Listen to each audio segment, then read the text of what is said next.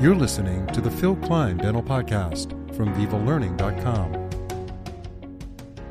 Every single day, thousands of people in the United States succumb to preventable diseases. For this reason, more people are integrating preventative functional medicine into their wellness routines and medical care. And more recently, wellness dentistry has also been gaining momentum as more dentists are taking a whole body approach to overall dental care.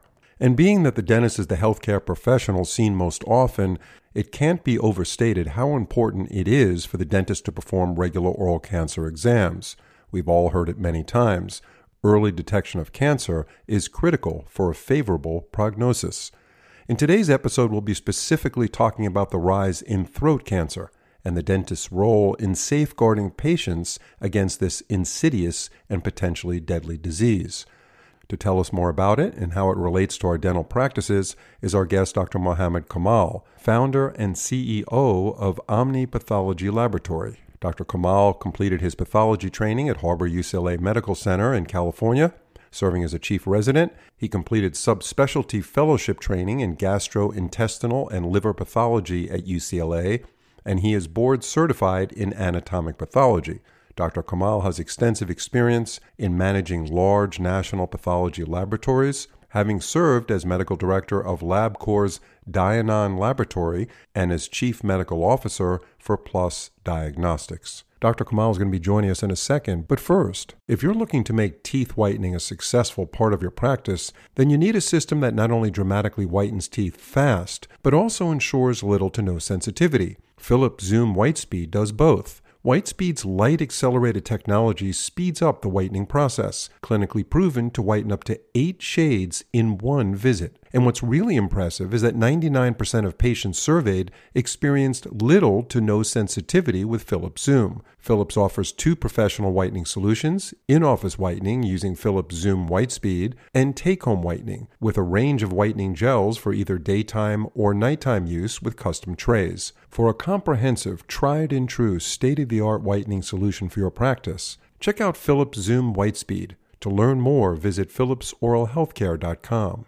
Dr. Kamal, thanks for joining us. Phil, thank you so much for having me on your program. I look forward to speaking with you and your audience.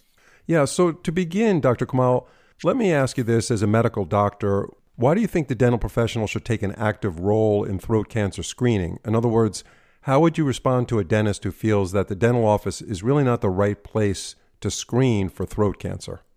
Phil, when I thought about oropharyngeal or throat cancer, um, uh, we noticed that this is a cancer caused by HPV. The vast majority of cases are HPV related.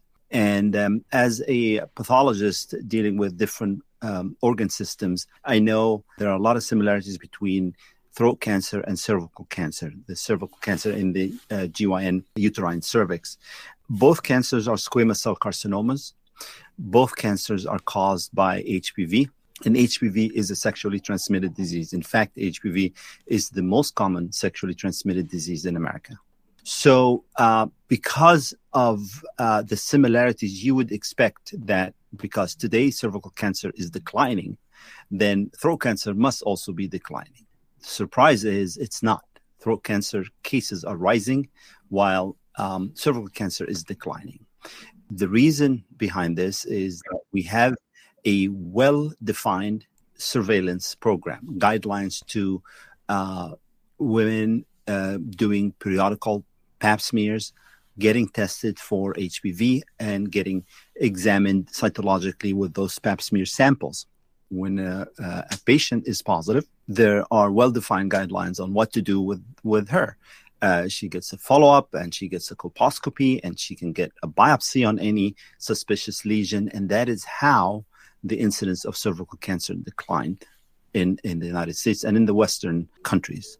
So, um, for us to look at this and to see how much uh, how many how much similarities between the two but one is going up and one is going down made me think okay so what is it who's supposed to be testing those so i thought that dentists and dental hygienists have unparalleled access to patients throats um, we are aware of HPV tests that are done on the oral cavity and they're done with rinse. When you do an oral rinse, of course, you're not getting near the oropharynx. Uh, the back of the mouth. It's always so you have to do rinse and gargle. Um, that is something that is done by the patient versus what we thought would be a more effective, maybe a better yield for the sample acquisition would be to swab the oropharynx, swab the back of the of the throat, and get the sample from there. So before we get into the details of that, which I want to hear about, um, the dentist is saying, "I'm not fully trained on this, and I may have had some pathology in dental school." And we do have uh-huh. pathology dental school for sure. We have pathology. Right. Some of the dentists feel uncomfortable being responsible for this in some ways. I'm not in that mindset. I agree with you 100%. The mm-hmm. frequency of patients seeing the dentist far out reaches the general physician, especially when it comes mm-hmm. to how many times they, they see a healthcare professional. And it is in the, the purview of a dentist, right? I mean, it's the, uh, right. the pharyngeal area is just a little bit posterior to where their teeth are. So, how does a dentist recognize that there's a problem? What should they be looking for? What's the mindset they should have about throat cancer? Because it is on the rise. Yes. So, um, number one, this is called oropharyngeal cancer. So, oral is the mouth. So, it, it is part of the mouth. Uh, number two, because we today, in a regular dental exam, they palpate the neck. They look at the tongue. They look at the side and the back and underneath of the tongue. The palpation of the neck is because they want to see if there are any masses including the positive lymph nodes that usually are the most common presentation of throat cancer. So we are already doing something to look for throat cancer by because that's that's one of the things you do with the palpation of the neck during the dental exam. So we, we are already doing this. It's not we're not trying to introduce something new. But again because we feel that it is an opportunity for the patient to benefit from that encounter. So what is the most common presentation of throat cancer? And talk about this anatomically. Where would it most commonly be found excellent question so the vast majority of oropharyngeal cancer arise eh, arises in the on the tonsils and the and the base of the tongue, but mainly the tonsils. Anatomically, the tonsils have a unique topography because the tonsils have what they call tonsillar crypts, which are invaginations from the surface deep into that. And, and the purpose of having that, of course, is because there is a need to increase the surface mm-hmm. area. So those invaginations give access to the HPV virus and mainly we're talking about high risk and we're going to talk more about which type of hpv causes throat cancer but those invaginations give access to the virus to reach the basal layer of the squamous epithelial lining which where the cancer these are the proliferating cells and this is where cancer arises. The other thing about the tonsils that's unique is that also they have a transitional epithelium which is epithelium changing from one type to another very similar to what we see in the cervical canal. So let me ask you this. Has it been established that those that have had their tonsils removed have a much less chance of developing oral pharyngeal cancer from HPV? That is a fantastic question, Phil. As I was researching um, our work with um, oropharyngeal HPV, um, I came across articles around maybe 2015, 2016, where it is established that there is lower incidence of oropharyngeal cancer in patients that have their tonsils prophylactically removed as children. But then there are papers that came later in about 2019 and 2020. They basically said that they don't think that this is an ideal way to do like mass tonsillectomy for everybody to uh, try to fight oropharyngeal cancer. Right. So it's so, not a, it's not a prophylactic regimen that is established as a right. protocol in the medical community. But here's the thing none of, of these studies have looked at patients or tonsillectomy in patients that had positive HPV infection. So what I think the value and I believe the future will will lead us to this is that yes, it doesn't make any sense to do mass tonsillectomy, but I think it makes perfect sense to look at one piece of information here which is HPV infection resolves on its own and that happens in the throat and it happens in the cervical canal.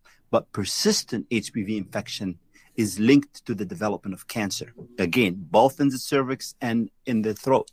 Therefore, I feel that if we start testing, first of all, you're never going to know who has persistent HPV infection without testing. So you need to start testing. And then those patients that are known to have persistent HPV infection, which will be a small section of the community, those are the ones that probably a prophylactic tonsillectomy would make perfect sense. We're going to be getting right back to Dr. Kamal in a second, but first, when it comes to fighting dental disease, we all understand the importance of an effective prevention strategy. This includes patient home care compliance, regular hygiene visits, and using the best prevention products available. That's why so many dental practices rely on Voco's award winning preventive care product line. Recommended by top dental clinicians, Remin Pro, Profluorid Varnish, Admira Protect, and Grandio Seal are tried and true products that are effective, easy to apply, and result in successful clinical outcomes with high patient satisfaction. Whether it's for fluoride treatment to seal pits and fissures or to treat hypersensitive teeth, Voco's premium preventive care products help you win the battle against tooth decay and sensitivity. So when you're thinking prevention, think Voco. Request your free sample today at vocoamerica.com. Now we're getting into the importance of testing, and that's very good that you brought up that point, Dr. Kamal, that almost the entire population has been exposed to some extent to HPV, and yes. some immune systems handle it very well. Now, the ones that are persistent HPV, can you define that? Can you tell us what that means? It's a, a million dollar question because, in my opinion, so first of all, they say that most HPV resolves within one to two years. Most of cases resolve, and a lot of patients they can clear it and they get it back. And a lot of times also that getting it back is because of a, an, an event that results in reduced immunity. Could even be stress, a stressful event that results in reduced immunity, and the patient get uh, get the HPV infection back. But by the way, nothing here is special to the throat whatever we talk about in the throat exactly the same in the cervical canal. Right, right. so we had this also an approach that um, we're talking about uh, guidelines right? So we don't have an existing existing guideline for for follow-up. But a patient who's positive can be retested. And if they are positive then they can maybe retested in six i'm talking six months to a year. Give them a chance to to to clear it. But if somebody is testing positive three times over a year and a half or over two years, it is fair to consider that person to have a persistent HPV infection. Right. So now you're a CEO of a very successful laboratory, and you have been in the laboratory business uh, for a long time. So you have tremendous understanding and experience with this. What are you suggesting dentists to do in the office as part of their initial exam? One of the things that we have seen in our conversations with dentists over the past few months is that the conversation about uh, personal behavior and sexual practices and things like that are really not uh, something that is comfortably discussed in in a dental uh, office. What I suggest is because and that happens to me when I go to my dentist and my, my dental hygienist examines my neck and all that. So we basically explain to the patients that we are doing this and we are we are going to be screening for throat cancer, which is HPV related. And HPV is a sexually transmitted disease, and that should start the conversation. Okay, we think that, for example, um, we know that HPV is uh, there's a high risk of HPV when you when a patient has multiple uh, sexual partners. Oral and genital uh, multiple partners can, can result in that.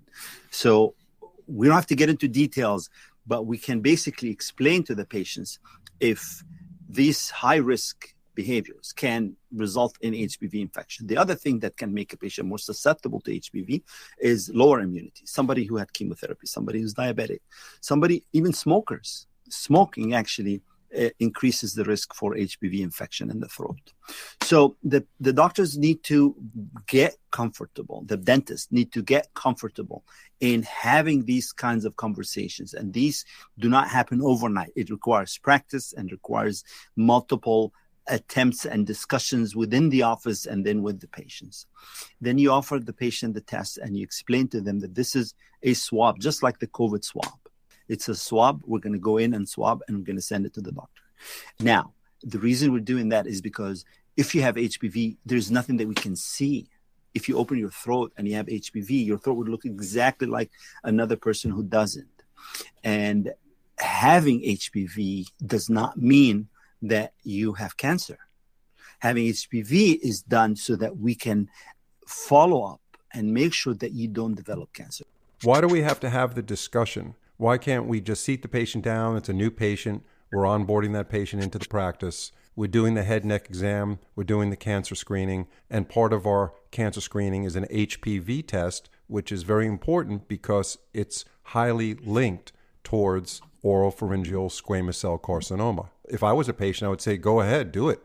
Why can't we just completely avoid the discussion with the patient about high risk sexual activity? It, it, it's reasonable, and, and I can tell you that probably conversations like I had. I had a, uh, one of my um, colleagues, a dentist, who told me that one time, you know, HPV came up with with an older lady, and she was like upset and offended and things like that. So, so, so, so people when they are positive, they will know the, you have to tell them that, that you're positive, therefore we do this, this, this. So they need to basically consent to the test. And and it is what you're saying is is reasonable because this is really something that as a healthcare provider you're determining that this is part of my screening. I'm offering this to my patients because i want to screen for x y and z. So it is reasonable to do that but a little bit of communication so that the patient is informed about it and not surprised when they hear the positive okay so or, so out of our patient population is there a specific group that needs to be screened for throat cancer? My opinion, anybody who's sexually active needs to be tested. Mm-hmm. That is my opinion. And again, we're saying this because there are no existing guidelines. That doesn't mean we should sit and wait for those guidelines to descend upon us, right? We want to be proactive as healthcare provider. We're dealing with a cancer that is rising. We're not just, you know, coming up with something that is not a problem. This is a problem. It's rising and it continues to rise. Yeah, and as you said in the front end of this podcast, the reason why it's rising is because it's really not being attended to as the other exactly. as the other forms of cancer in this category. Exactly. And and in one of my conversations with the dentist, she was mentioning I gave a lecture at the California Dental Association last May about the test and uh, and part of that presentation was and that presentation actually is on my YouTube channel is um, resistance to testing. One of the different things that we hear from dentists resisting the testing. And and I said to her again what we're doing is at least we're doing something. There are no other alternatives. Nobody's coming out and saying, oh, let's do this instead. What would be an effective tool to screen for throat cancer? The HPV test, oropharyngeal HPV test with the swab of the oropharynx, and it is being tested for PCR. And um, what I think would happen with that positive result is a, a follow up. And if the patient is determined to be positive, then that patient can be referred to an ENT doctor. The ENT doctor can go in and do a scope, and with that scoping, you may be able to identify uh, precursor lesions. So this would be a great way to get ahead of it, early detection, if if you if that's the right term. Yes, yeah. Where could our listeners get more information, Dr. Kamal, about this technique of screening for HPV? Yes. So if uh, someone is interested, they can go on omnipathology.com and right there they will find a page for patients educating patients about oropharyngeal HPV, throat HPV, and a page for healthcare providers. And in that page, you could you you see videos, educational videos. You see the swabbing. We have a video on how to swab, so also patients can see that you know what will happen when we swab them. And then um, and then we have a way to order kits. Click a button and you reach out to us. We send you kits, the kits with instructions of everything that let you to do the test, and then you send it to us, and within 24 hours you have a result. So, in your opinion, Dr. Kamal, you think there could be a dramatic shift in the rise in throat cancer with more testing from dental professionals? I believe that there the, there will be a day where people will say that throat cancer was rising until people started testing for oropharyngeal HPV. Right. Specifically, in this case, dentists. That's who our audience is on this and, podcast. And dentist, yeah, dentist is the right place for it. Thank you very much, Dr. Kamal. We look forward to having you on a future podcast on this topic. Thank you so much. Thank you, Phil. If you've been enjoying our podcast, we'd love to hear your thoughts and feedback by leaving a review on your favorite podcast platform, whether it's Spotify, Apple, Google, or any other platform you listen on. Leaving a review is a fantastic way to support us and help others discover our show. Thanks for listening. See you next time.